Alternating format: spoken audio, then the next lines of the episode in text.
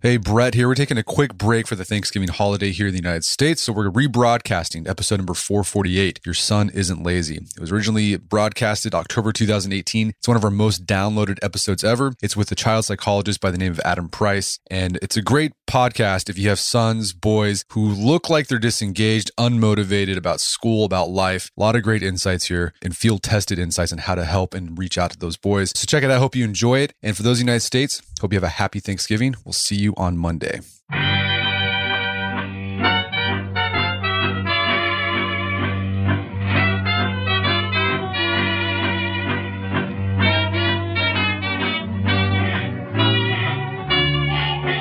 Brett McKay here, and welcome to another edition of the Art of Manliness podcast. Do you have a teenage boy who struggles in school, or do you have a younger son who you can imagine struggling in school as he gets older? He may otherwise be a capable young man, but seems apathetic and unmotivated to the point you think he's not excelling simply because he's lazy. My guest today says that's the wrong conclusion to draw and one that leads to the wrong parenting approach to addressing it. His name is Adam Price, and he's a child psychologist and the author of the book He's Not Lazy Empowering Your Son to Believe in Himself. Today on the show, Dr. Price argues that the real reason many young men are unmotivated is not that they don't care about succeeding, but that they feel too much pressure to do so and are scared of failing. We discuss why nagging and overparenting simply exacerbates the issue and how stepping back and giving boys more autonomy can help them become more self directed and find their footing. After the show's over, check out the show notes at aom.is slash not lazy.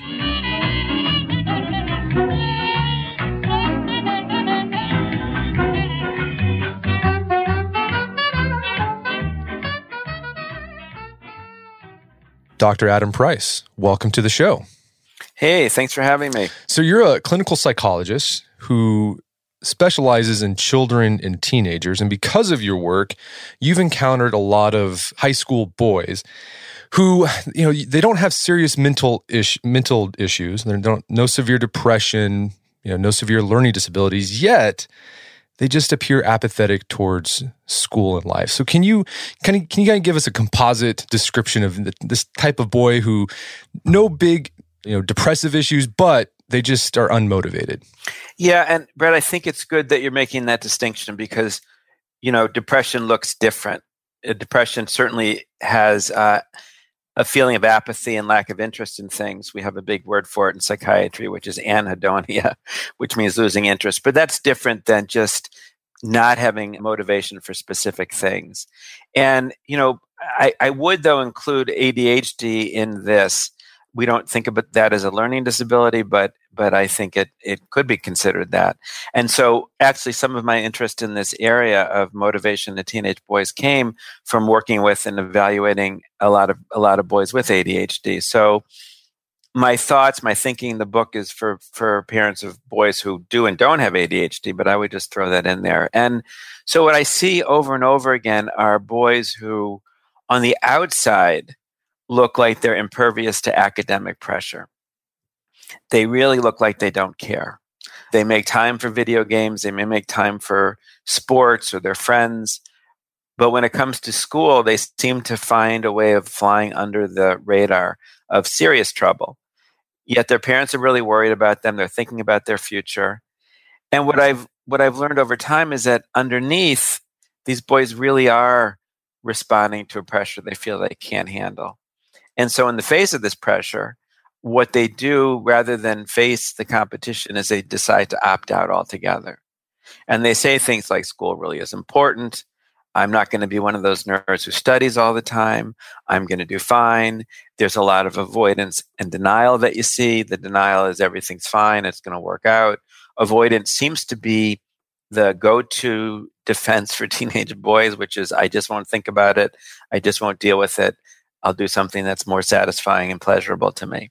Right. So I was going to say, so your, your book, he's not lazy, right? Because like I think when most parents see a kid who doesn't really apply themselves at school and they're just playing video games all the time, they think, well, he's such a bright kid. If he weren't so lazy, if he just applied himself, he'd be a success. But it's not laziness; it's avoidance. It's not laziness. It is, you know, but what's underneath the the avoidance is fear right? So, you know, I hear a lot from parents, he's not working up to his potential. And by the way, this is true for girls too, but but he's not working up to his potential.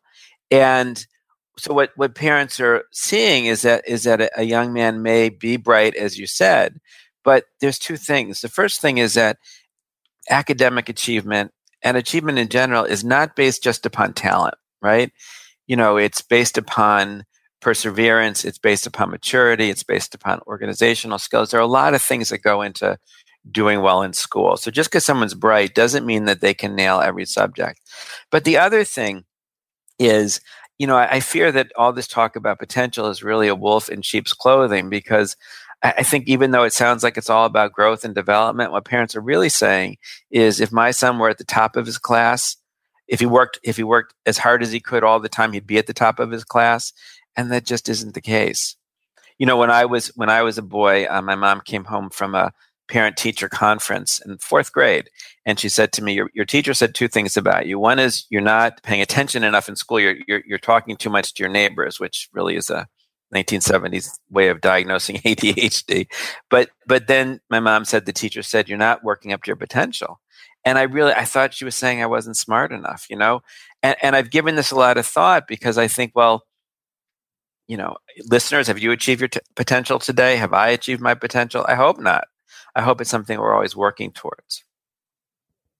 So parents talk about laziness. Yeah. I mean, so have you you've been doing this for you know 20 plus years. Have you seen an increase of young men disengaging from school because of this pressure? I have. I think that we are seeing it in many, many different ways, you know, and part of the reason I wrote the book about boys is that boys often handle stress differently than girls. You know, girls girls have this pressure to be perfect and to do everything without breaking a sweat by being beautiful, but also by meeting everybody's expectations. Boys, as I as I kind of described, they experience the stress by shutting down more often. And we have seen a rise in anxiety among teenagers, depression among teenagers, you know, a lot of behavioral problems. And a lot of people speculate what that's about. You know i think a lot of it has to i mean the world is you know there's there's forces out there that kids are worried about in terms of their future like global warming. I mean kids are thinking about this stuff. But also college has become a whole different ball game than certainly when i went to college. There's it's more competitive.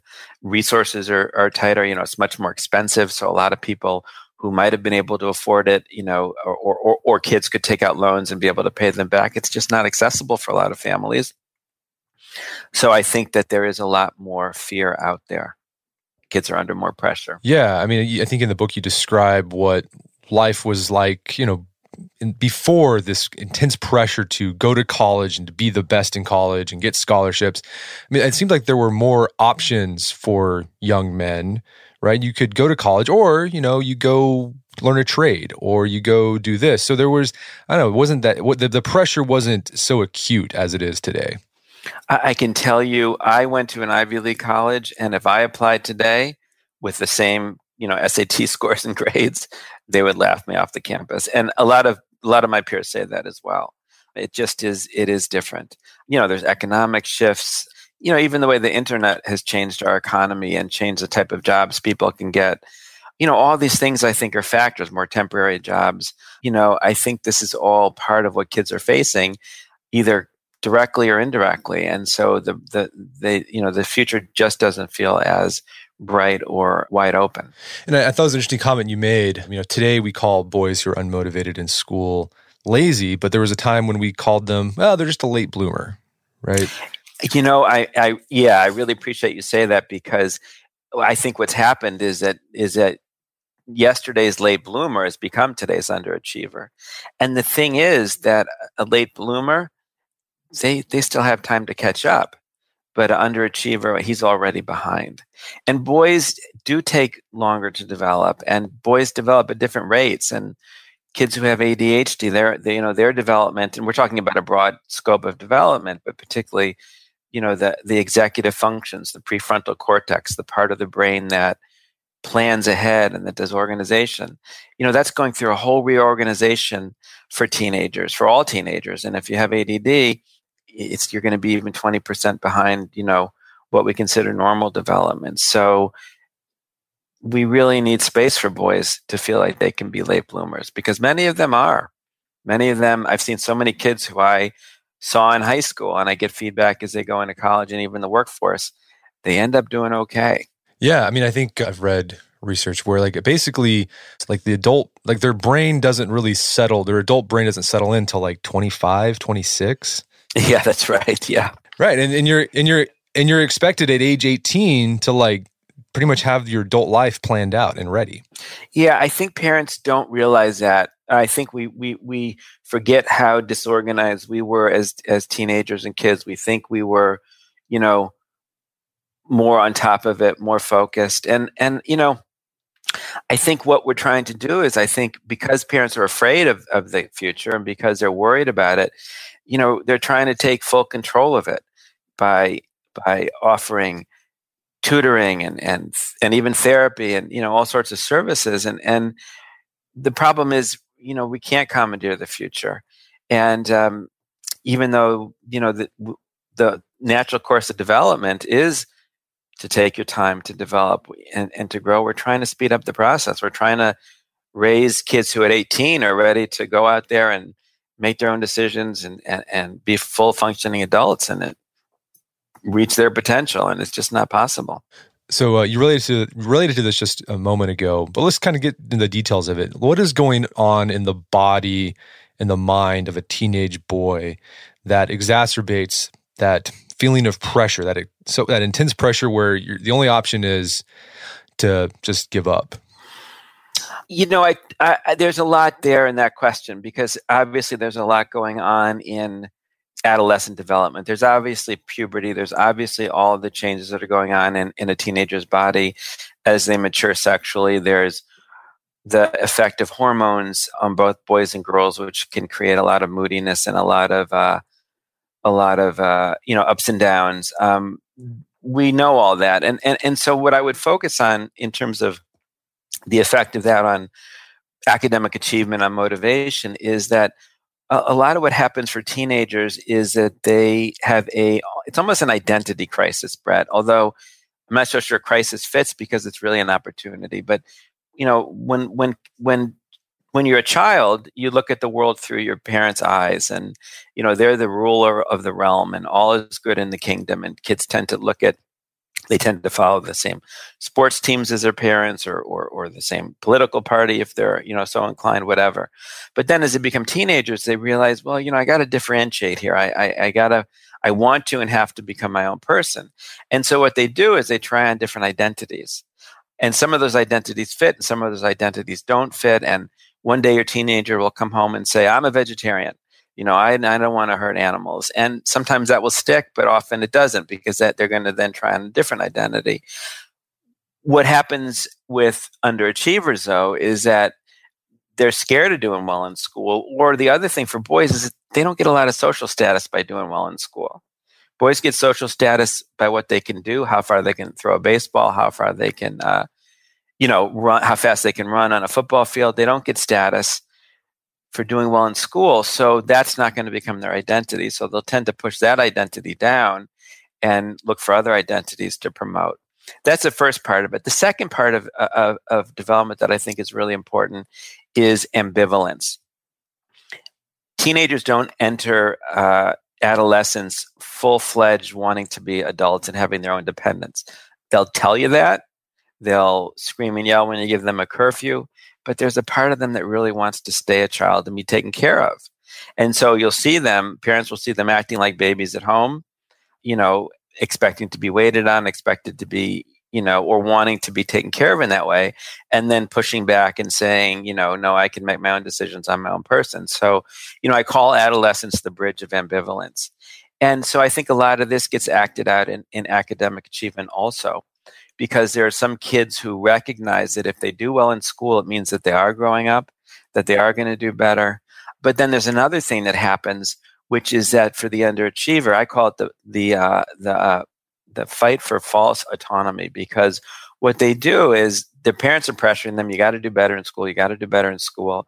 So they feel like I can exert my independence and my autonomy by making my own decisions and not do well in school.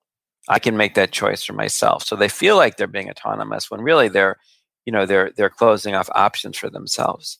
And then then the more the parents push them the more parents get a paradoxical response is it be, is that the kid then uses that as leverage to fight against the parent for their own independence and it it's no longer about their own conflict about doing well in school or worrying about it it's about their conflict with their parents Right. So the pressure, the increased pressure actually backfires. I think that's the typical response from parents. Like, well, we're gonna we're gonna lay down the law. We're gonna do these things. And then that just doesn't work because it's a power struggle, and then you're always gonna lose.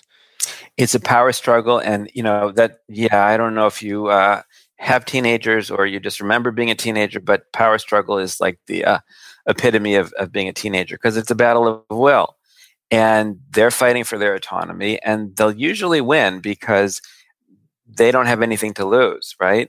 They don't care necessarily if they're disrespectful or swear or whatever, and you do, and you're not going to. Hopefully, a parent won't lose it. So, you know, the way out of that is always to offer a teenager a choice. Sometimes one of the one of the choices is not something they want to do. Like you can, you know, you can clean up your room and then go out with your friends, or you can not clean up your room and stay home. It's your choice. But I want to go back to something that you brought up earlier that I think is really important, and that's this concept of laziness because I said briefly that underneath laziness is fear.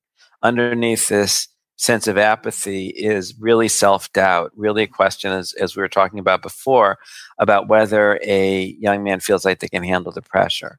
And so calling a kid lazy only serves to alienate them more, to make them, you know, you're calling them a name and they just feel worse about themselves and then angrier at you. So it, that's something else that often backfires. And I don't really believe in laziness. I believe that there are things that get in the way, such as what we're what we're touching on today. Yeah, I mean these kids sometimes oftentimes aren't lazy when they find something that interests them, right? They'll apply themselves heavily to sports, maybe video games, or maybe some other hobby that they they enjoy music. Could be anything, and they're they're not lazy there. That go, that goes back to your initial point about depression, right? They're they they there are certain things that they find pleasure in and that they're motivated for. Not in every not in every kid. And you know it's also funny because i hear parents say a lot you know i want my i want my teenager or even my child to find a passion. Uh, a neighbor of mine once came up to me and said you know should i push my daughter who was eight years old at swimming?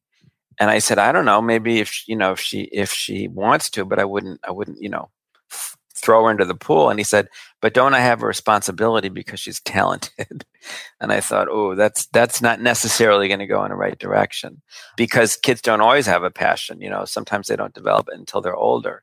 The flip side of that, though, is I've also seen kids who have an incredible passion and have developed a business for themselves. One young man I worked with was failing out of school but making all this money doing it being a dj and he had a whole film production company. I, I really wasn't like he needed to graduate from college but i wasn't too worried about him being successful because a lot of the people that you know become superstars in certain fields they started when they were young. So you know there's always a balance yeah, I mean, I, I think that's a good point of how parenting has changed. Because you mentioned the kid who, you know, in high school started the successful DJ company. I would say maybe 70 years ago, if that was the case, you know, and he dropped out of high school, the parents would be like, well, okay, that's fine as long as you're making money. Because I, I remember reading, you know, read the biographies of these these people from the, like the early 20th century, late 19th century. And you have these like 14 year old kids who they drop out of school and they go off on an adventure or do something. And the parents are like, oh, okay. I mean, I think there's like, you know, Jack London would like, you know, when he was a teenager, just leave and he would be gone for months and not tell anyone where he went. And then yeah. he'd come back and, oh, hey, Jack, how's it going? And not a big deal. If that happened today, it imagine? would be pandemonium. Yeah my grandfather grew up in New York City, and when he was a boy in the Depression, he would he lived in the Bronx, and he would tell his parents, "I'm going I'm going out," and he would walk from the Bronx down to Manhattan, which is that's where I'm seated right seated right now, but it's quite a walk. Walk around Central Park. It would take all day, and, and then walk home. It was it was it was like you know 11, 12 years old. Uh, that wouldn't happen today, but you know back then we didn't have you didn't need a graduate degree to do everything. You know there there are degrees now. I mean a lot of boys are interested in sports and so they go to college and they major in sports marketing or business business sports. You didn't need to used to do that maybe even 10 years ago. So that's another way that kids feel pressure because the you know the entry bar has been raised by all the requirements that are needed. Even in the mba you didn't need that to go into business. You just you know so things yeah things are very different than then no no doubt. The other thing though is where where i also hear parents talk a lot about achievement is with athletics and sports. And, you know, it's the, it's the same thing that applies to school. Well, he's such a gifted athlete. Why isn't he kicking the soccer ball, you know, practicing his, his shots on goal, you know, when he comes home from school or, or, or you know, practicing uh, layups? And so parents expect kids to apply the same level of maturity and achievement to sports that they sometimes do for school. Not every kid is able or willing to do that. And, you know, they're they're also not necessarily headed for professional sports or even scholarships, although a lot of parents, you know, hope that with, as I said before, the rise in in, in, in uh, college tuition. So that's sometimes a part of it. So besides the intense pressure, maybe nagging, we'll call it, that parents do on a lazy son, what are some other responses you see parents take when they see an unmotivated teenage boy? Well, I, you know, I'll go back to this these these concepts that I talked about because they're really central to what I write about in the book, the paradoxical response. So, prodding, poking, pleading, nagging, over parenting, looking at the whatever online grade website the school system uses, which is boy is that going down a rabbit hole because if you know if, if a parent is looking at that every day or even every week the teachers don't always po- you know the kids say the teacher hasn't posted the grades. Well sometimes they haven't because it's you know it's another responsibility for the teacher and you can't measure what's going on on a day-to-day basis. So you know so parents will just get involved in all sorts of ways. Going you know walking into a kid's room and saying you know oh, do you need anything? when they're really checking on their homework or making sure they're doing their homework. And kids don't get me wrong kids need structure they need supervision they need limits I'm not an advocate of, you know, letting a teenager do whatever they want and fail if they fail, but they do need some space to make mistakes. How else are they going to learn to deal with anxiety? How else are they going to learn to deal with adversity if they don't make mistakes and learn from them? That's really what autonomy is about. It's not just about making, you know, doing whatever you want. It's about making a choice and then seeing what the consequences are. So what I what I lay out in the book is is a program for parents to be able to step back and set some parameters, work with kids on some goals, figure out if they need some support, and then step back and let their kid figure it out. And maybe even not do so well.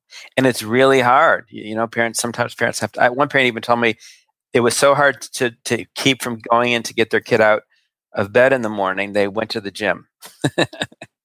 Because they knew they needed to be out of the house and then that and their son needed to be able to get and that's a big one but to be able to get out of bed on their own or not. And, you know and it worked. It took it took it took a couple weeks but but this young man did eventually after being late after getting detentions he finally figured out how to do it. I think another response a common response parents do besides the pressuring like they'll just basically do everything for their kid so their kid will i mean i think the idea is that they're if they do everything for their kid chores and whatever like the kid will have more time to focus on schoolwork but that also doesn't work as well.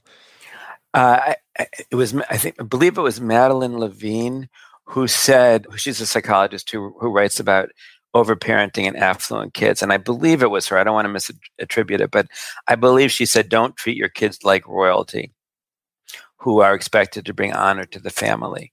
You know make them do chores and and and that's you know i tell parents the same thing make them take out the trash it's really important. And that's the first part of it and the second part of it is overparenting as we've talked about and i and i talk about the four or five different types of overparenting that we get into with kids different you know the worrier the perfectionist i talk about that and, and how to deal with that. But i also tell parents to do this experiment. Mm-hmm. Get some paper, and you, and you, probably need a whole pad, and write down everything you do for your kids, even the little ones. Write down everything you do for them in a week. And then look at the list. And then figure out what are the things they can do for themselves. Cross it off the list. Then look at the things that they can do part of, they need some help with, but you know, especially younger kids. We call that in, in education scaffolding, giving them the support for the part of the thing they can't do yet, and then letting them figure out the rest. You know, the the you know the the if you remember in, in primary school, the paper that had the the two dark lines and the dotted line in the middle. I don't even know if they still use that anymore, but you know that was an example of well, here's where the, the lowercase letter goes. That's scaffolding. But it but but around the house, it's you know let me figure out what you know maybe they can't they can't do the laundry, although most kids can, but they can, you know, they can get their clothes down there or whatever. And then what are the things that you really need to do for them they can't do for themselves? And it's usually pretty eye opening. And it gives parents a, a chance to step back and let kids have more independence and do do more for themselves. We're going to take a quick break for a word from our sponsors. Wedding season is coming up, and if you are preparing for the big day, I know wedding planning can be really intimidating, but finding the perfect suit shouldn't be. Indochino makes it easy to get a fully customizable suit right from your home. Don't just wear any suit on your big day, wear a custom made to measure suit. Suits start at just $499, which is about the same price you'd pay for an off the rack suit at a department store. And they've also got custom made to measure shirts starting at just $89. So I've talked about my Indochino suit on the podcast before. They've been a long time podcast sponsor. It's navy blue. The measuring process was super easy. They got these video guides you follow. You'll need another set of hands to help you out with that. But the really fun part is customizing it. Got to customize how I wanted the lapels on the jacket, the pockets, the lining. I went no pleats on the pants on this suit. A lot of fun. And then in a few weeks, you have a made to measure custom suit sent directly to your door. When planning your wedding, get a suit as unique as you with Indochino. Go to Indochino.com and use code manliness to get 10% off any purchase of $399 or more. That's I N D O C H I N O.com, promo code manliness. All right, if you have a family, then you need to get term life insurance to protect them. It's one of the smartest financial decisions you can make, and the start of the new year is the perfect time to get it done so you can focus on whatever else the year has in store for you. Fabric by Gerber Life was designed by parents for parents to help you get a high quality, surprisingly affordable term life insurance policy in less than 10 minutes. Fabric has flexible policies that fit your family and your budget, with quality policies like a million dollars in coverage for less than a dollar a day. There's no risk to apply, they have a 30 day money back guarantee, and you can cancel at any time. I remember when I was a new dad, I had a lot of thoughts going through my head. One of them was, how can I take care of my family when I'm gone if something happens to me? Well, so one of the first things I did, I got term life insurance, one of the best decisions I made. Join the thousands of parents who trust Fabric to protect their family. Apply today in just minutes at meetfabric.com slash manliness. That's meetfabric.com slash manliness. M-E-E-T fabric.com slash manliness. Policies issued by Western Southern Life Assurance Company, not available in certain states. Prices subject to underwriting and health questions. Daylight saving time is starting up again. The goal of this is to give us more daylight from March through November. By setting our clocks forward, it may feel like there are more hours in the day, but if you're hiring, it doesn't necessarily help you find qualified candidates for your roles any sooner. There is only one way to do that ZipRecruiter. And right now you can try it for free at ziprecruiter.com slash manliness. ZipRecruiter works around the clock to help you find qualified candidates. Once you post your job on ZipRecruiter, they send it to 100 plus job sites so you can reach more of the right people. ZipRecruiter smart technology also quickly scans thousands of resumes to identify people whose skills and experience match your job. Spring forward with a new hiring partner, ZipRecruiter, and find top talent sooner. See why four out of five employers who post a job on ZipRecruiter get a quality candidate within the first day. Just go to this exclusive web address to try ZipRecruiter for free. ZipRecruiter.com slash manliness. Once again, that's ziprecruiter.com slash manliness. ZipRecruiter, the smartest way to hire. Picture that thing you've always wanted to learn. All right, you got that in your head? Now picture learning it from the person who's literally the best at it in the world. That's what you get with Masterclass. This year, learn from the best to become your best with Masterclass. Masterclass offers over 180 world class instructors, and many of these instructors are former AOM podcast guests. You can learn negotiation from Chris Voss, leadership skills from Jocko Willink, how to master your habits with James Clear. Plus, every new membership comes with a 30 day money back guarantee, so there's no risk. So recently I went through the masterclass on negotiation with Chris Voss. A lot of useful information in there. Talked about the value of no in a negotiation, how to use your body language and speech patterns to get your best out of a negotiation. Very well done. I really enjoyed it and got a lot out of it. Right now, listeners of our podcast can get an additional 15% off an annual membership at masterclass.com slash AOM. Get 15% off right now at masterclass.com slash AOM. Masterclass.com slash AOM. Check out the masterclass on negotiation with Chris Voss. And now back to the show. So, going back to a, more appropriate response that's more productive. So, you talked about setting boundaries. So, what does that look like? So, you're setting boundaries but allowing them autonomy within those boundaries. What would what what would a good boundary look like that also allows for autonomy in a, a teenage boy? Well, I think about limit setting as a fence you build around your child, and you build it around your child to protect them. The thing about that fence is it it it it, it can't be static. It can't be you know grounded in cement. It has to grow. It has to become bigger as a child becomes bigger, so that they have more opportunities to explore, to you know make mistakes, to have fun. It, it, it, should never also for teenagers be so high that they can't climb over it occasionally they're going to get into trouble, but that's where they learn and that's where they understand their limits. For things that involve safety, limits are absolute. You know, there's no question about eh, letting a new driver who says, "Oh yeah, I want to go visit my friend at college," you know, 4 hours away. I just got my license. No, I don't think so. You need a little bit more experience with that. Drugs and alcohol. You know, when you and that's, a, I'm sure that's a whole other podcast, but when you when you catch a kid doing something, you need to you need to uh, set a limit. It could be grounding. It doesn't have to be you know that they can't go out of the house ever again.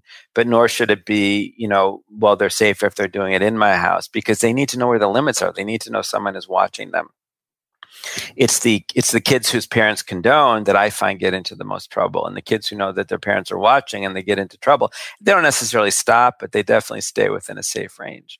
So that's that. Those are the safety issues. There's a whole set of uh, of of of issues that probably go in a different basket. Sometimes they're important to enforce, sometimes they're not important to enforce. Sometimes it's really important to set a bedtime, other times you can be more flexible. Obviously, it's related to what's going on in school. Sometimes there's there is less homework and there can be more, you know, more flexibility. Other times you want to say you got to do your homework first. Again, this is for younger kids. And then there's a basket of things that you may feel are important to you but you can give the kids some autonomy. Uh, clothing, you know, is is a is a is a good example of that. But that's just one example, and and and and different people have different you know sets of standards for that. But when it comes to schoolwork, though, and that's really what, what we're talking about, my suggestion is to set a standard with with kids, which is usually to get B's. You know, if they want to get A's, that's up to them. A lot of parents don't like to hear this, but but that's what I believe they may get a C in a, in a, in a class that's difficult for them, but basically to get B's. And then to ask them how they're going to do it, and then to step back and then to observe how they're doing. Probably not to wait for a whole semester, but also not to do it on a daily basis. So somewhere mid semester to see how things are going. And if they're not achieving what you think they should or what you've agreed that they should, that's reasonable, then it's time to say, you know what? I think you have too much free time. I think maybe we need to uh, cut down on or eliminate social life, computer time, whatever, so that you have more time to do your homework. If, if, if a kid has social issues, you don't necessarily want to take that away, but there are plenty of other things too. That is not going to force the kid to do their homework. You can't. You can, you know, you, you can put them in front of a, a computer and a desk. You can't actually make them work, but it'll make it much more much more possible that they might. And so, yeah, within those boundaries, and you give them those choices, you have to let them fail because they're going to flounder, and you have to be okay with that. You have to let them flounder. Yeah, I think that's really important. What hap- What's happening that we see more and more, and Brett, I see it in my practice, even just more this year than last year, and last year than the year before, are kids that go to college and can't cut it, and and have to take a leave um, I, I, often have a few kids in my practice that are in that situation, but it's uh, you know it seems like I've been flooded with it, you know, uh, last spring and even this fall. And part of the problem is that we're not letting kids figure out how to do things on their own and manage their own anxiety. And we can talk about that in a minute, but you know, manage the anxiety that comes from not being sure whether you are able to do something, uh, figure out a math problem, write a paper, master a sports a sports skill. And so by rushing in too quickly and overparenting, we're preventing kids from learning about themselves in ways that are really important. We want parents to ask me all the time, you know, what are, how can I give my kid coping skills, you know? Well, the way to do that is to let back and let them cope, give them something to cope with. and let them cope, you know, to let them have a little risk in their life. There's actually a, uh, a school in, in, in England that decided this, this is for younger kids, but they wanted to bring risk back to the playground. they had made it too uh, safe. So they, they brought in things that had sharp edges and they brought scissors back into the classroom. And the, the teacher said, uh, you know, for the first time they cut themselves, they learned to be more careful. So I don't know if I advocate all that, but uh, I think it's really important. And and you know, I hear about parents who, and this is the extreme, but parents, one parent who went to uh, a college admissions interview with the kid and had the kid sit in the waiting room. I heard this from a college admissions officer. While he went in and, and told the college co- college admissions officer how great his kid was it's kind of crazy. There's there's been reports of parents even going to work with their kids or calling their kids boss as they're young adults. So this is really preventing kids from being able to trust that their their own independence and their own future. Yeah, I mean it's funny. The parents are like, I want my kid to be responsible, but I'm not going to let them be responsible. it's like that doesn't make any mm-hmm. sense. And it comes from a place of caring. It comes from a place of love. It comes with the best intentions. It comes from, as we said before, a worry and a fear about the future. You know, parents aren't doing this just because they want to make, you know, make life more difficult for their kids. They want to make it easier.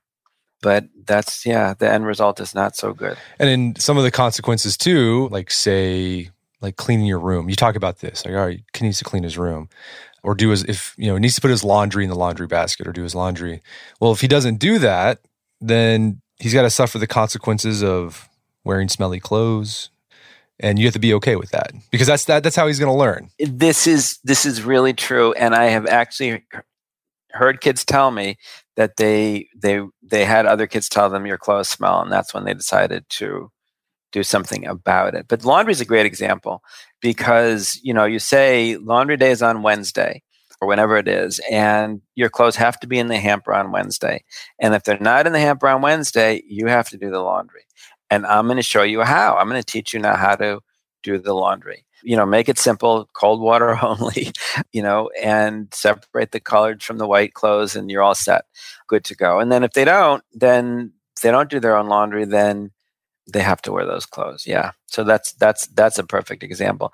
The room thing is a little more difficult. Um, I think every parent has their own feelings about this. I do believe that to some extent, a, kid should be able to have that as as their own domain. It's probably not worth a power struggle every day. There does need to be uh, hygiene, so food in the room is not a good idea. Every it could be every once a week. The room needs to be you know picked up and cleaned so that it can be vacuum and dusted.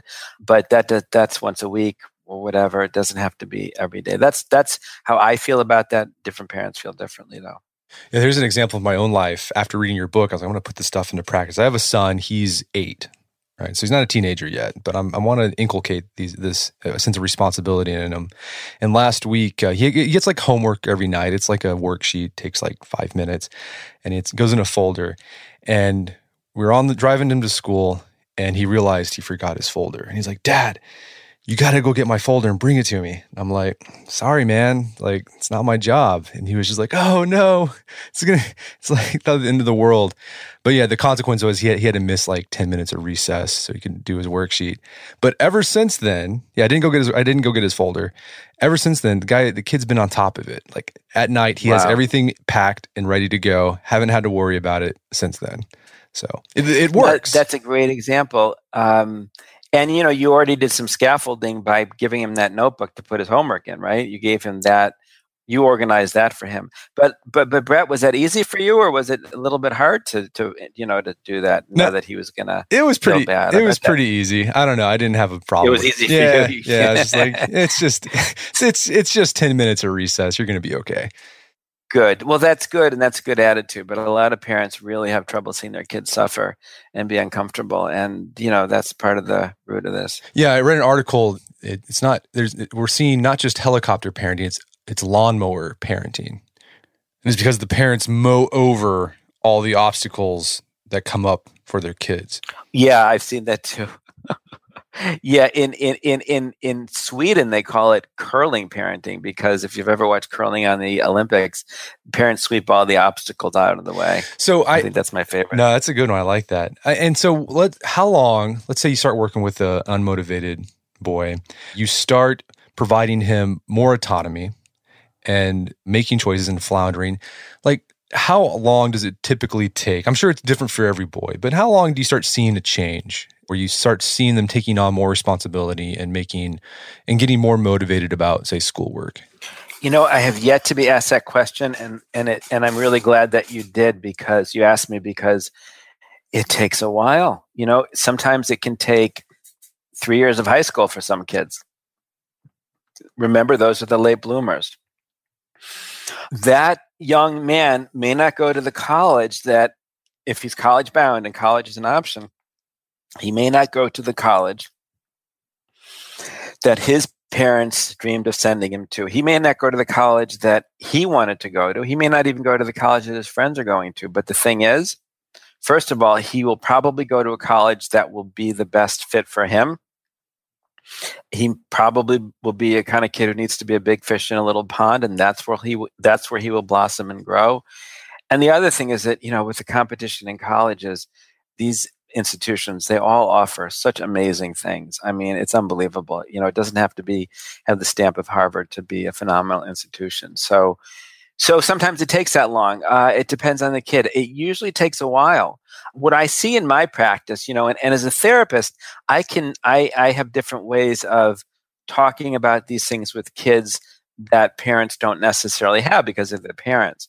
And my approach is always to try to f- help the, the the teenager figure out what's in it for them. You know to separate it out from their parents need. This is a little bit different but it's an example. I, I, saw a teenager who started in therapy not too long ago and his parents forced him to come to the first session and he was really unhappy about it but he came. And so about midway through i said well or actually at the end i said you know you seem to have talked a lot today. Why don't you come back next week and come back for you, not for your parents, and then see how therapy is. And uh, you know, he really likes being in therapy now. But that's an example uh, from a little bit of a different arena that comes to mind about looking into the the teenager and seeing how they can they can get more uh, engaged. It's frustrating for me sometimes because you know I feel like I'm, I'm I'm, being paid to do this. I need to produce re- results, and sometimes it's ta- it takes longer than I wanted to. But what I do notice is along the way, the young man in therapy or the young woman too is is getting more confident.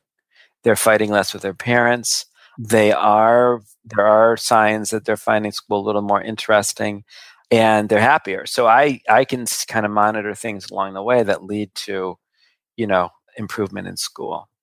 I once gave a young man a challenge. I said, I, I want you to turn in your homework every day for this marking period. I don't care if it's incomplete. Maybe sometimes it'll just have your name on it. Maybe sometimes it'll be perfect. I want you to commit to turning in your assignments every day, which he did. He turned in his assignments every single day. And that was what changed, turned things around for him. He's now, uh, he's actually now a teacher. He got a, he got a, a graduate degree in teaching. Wow. Uh, so as we've been having this conversation, you know, we, our conversation has been about what we can do for kids um, and your primary focus is counseling children but i imagine you have to do some counseling with parents at the same time unwitting like they don't know that the parents are getting counseled but you have to do that in order to help the kid. Yeah i do and, and i work with adults too in my practice um, and, and so sometimes i'm coaching parents sometimes parents come to see me uh, about you know how and it, that's really touching when a parent is willing to get into therapy themselves to figure out how to help and improve their relationship with their kid.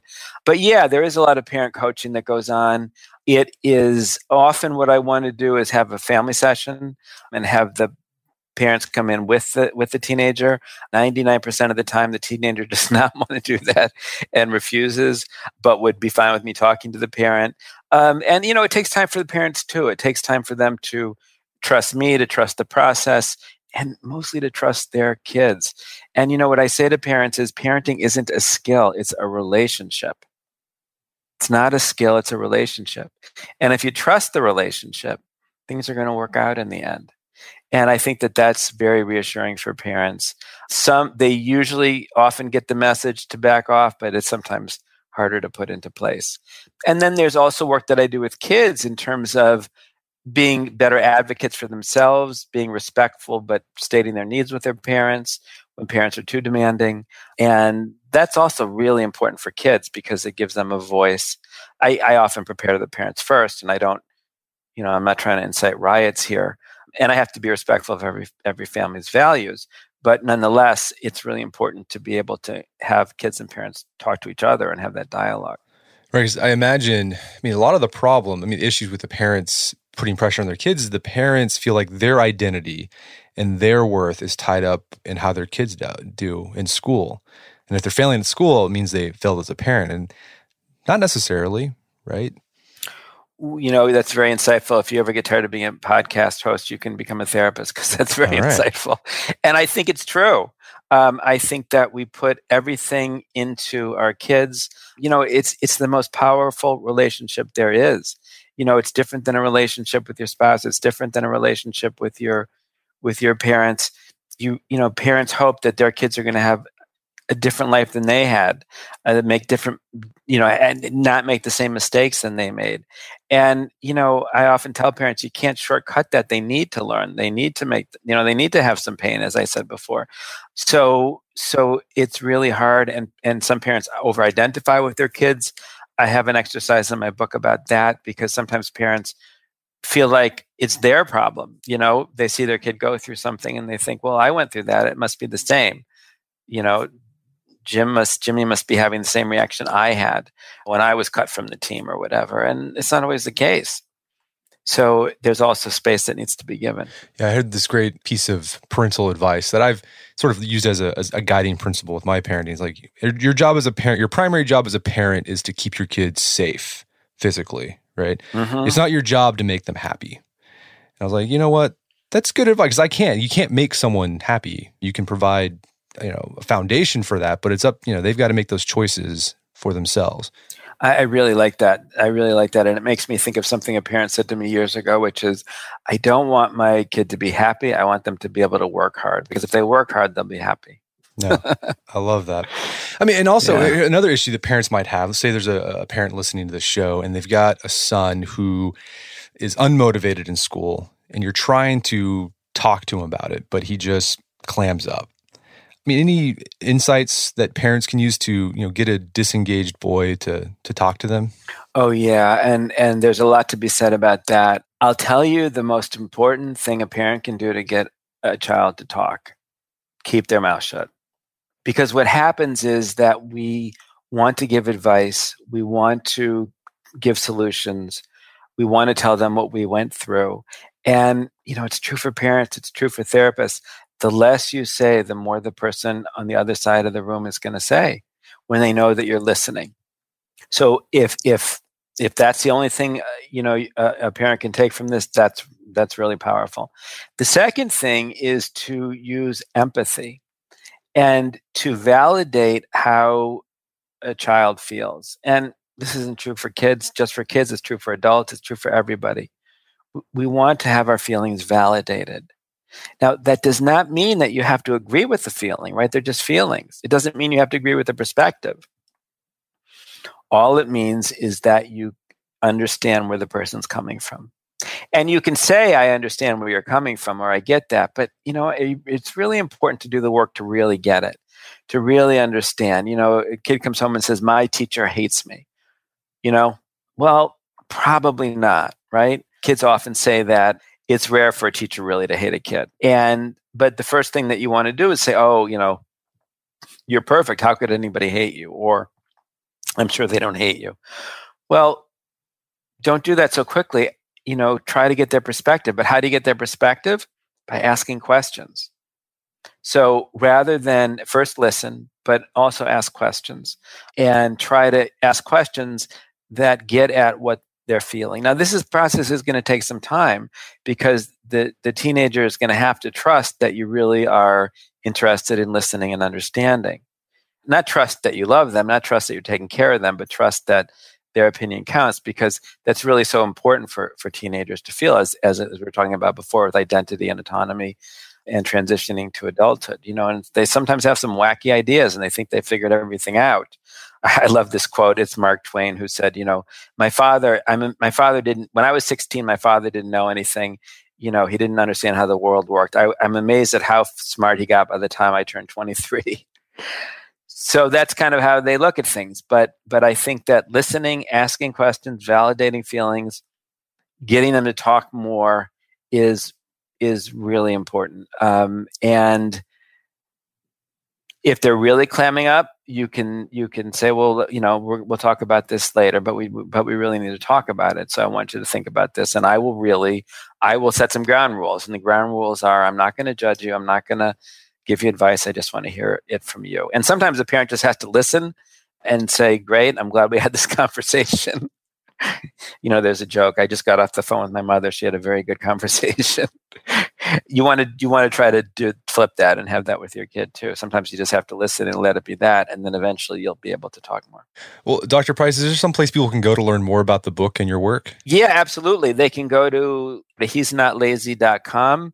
They can or go to my website. I have a, I have a blog on psychology today called The Unmotivated Teen the book just came it's obviously available you know at quality bookstores and on amazon and barnes and noble. And it just came out in the audio version last friday so i'm really excited about that. Well fantastic. Dr adam price thanks for coming on. This has been a great conversation. It's been a real pleasure. Thank you for having me my guest today was Dr. Adam Price. He's the author of the book He's Not Lazy. It's available on Amazon.com. You can find out more information about his work and his book at he's not lazy.com. Also, check out our show notes at aom.is slash not lazy, where you can find links to resources where you can delve deeper into this topic.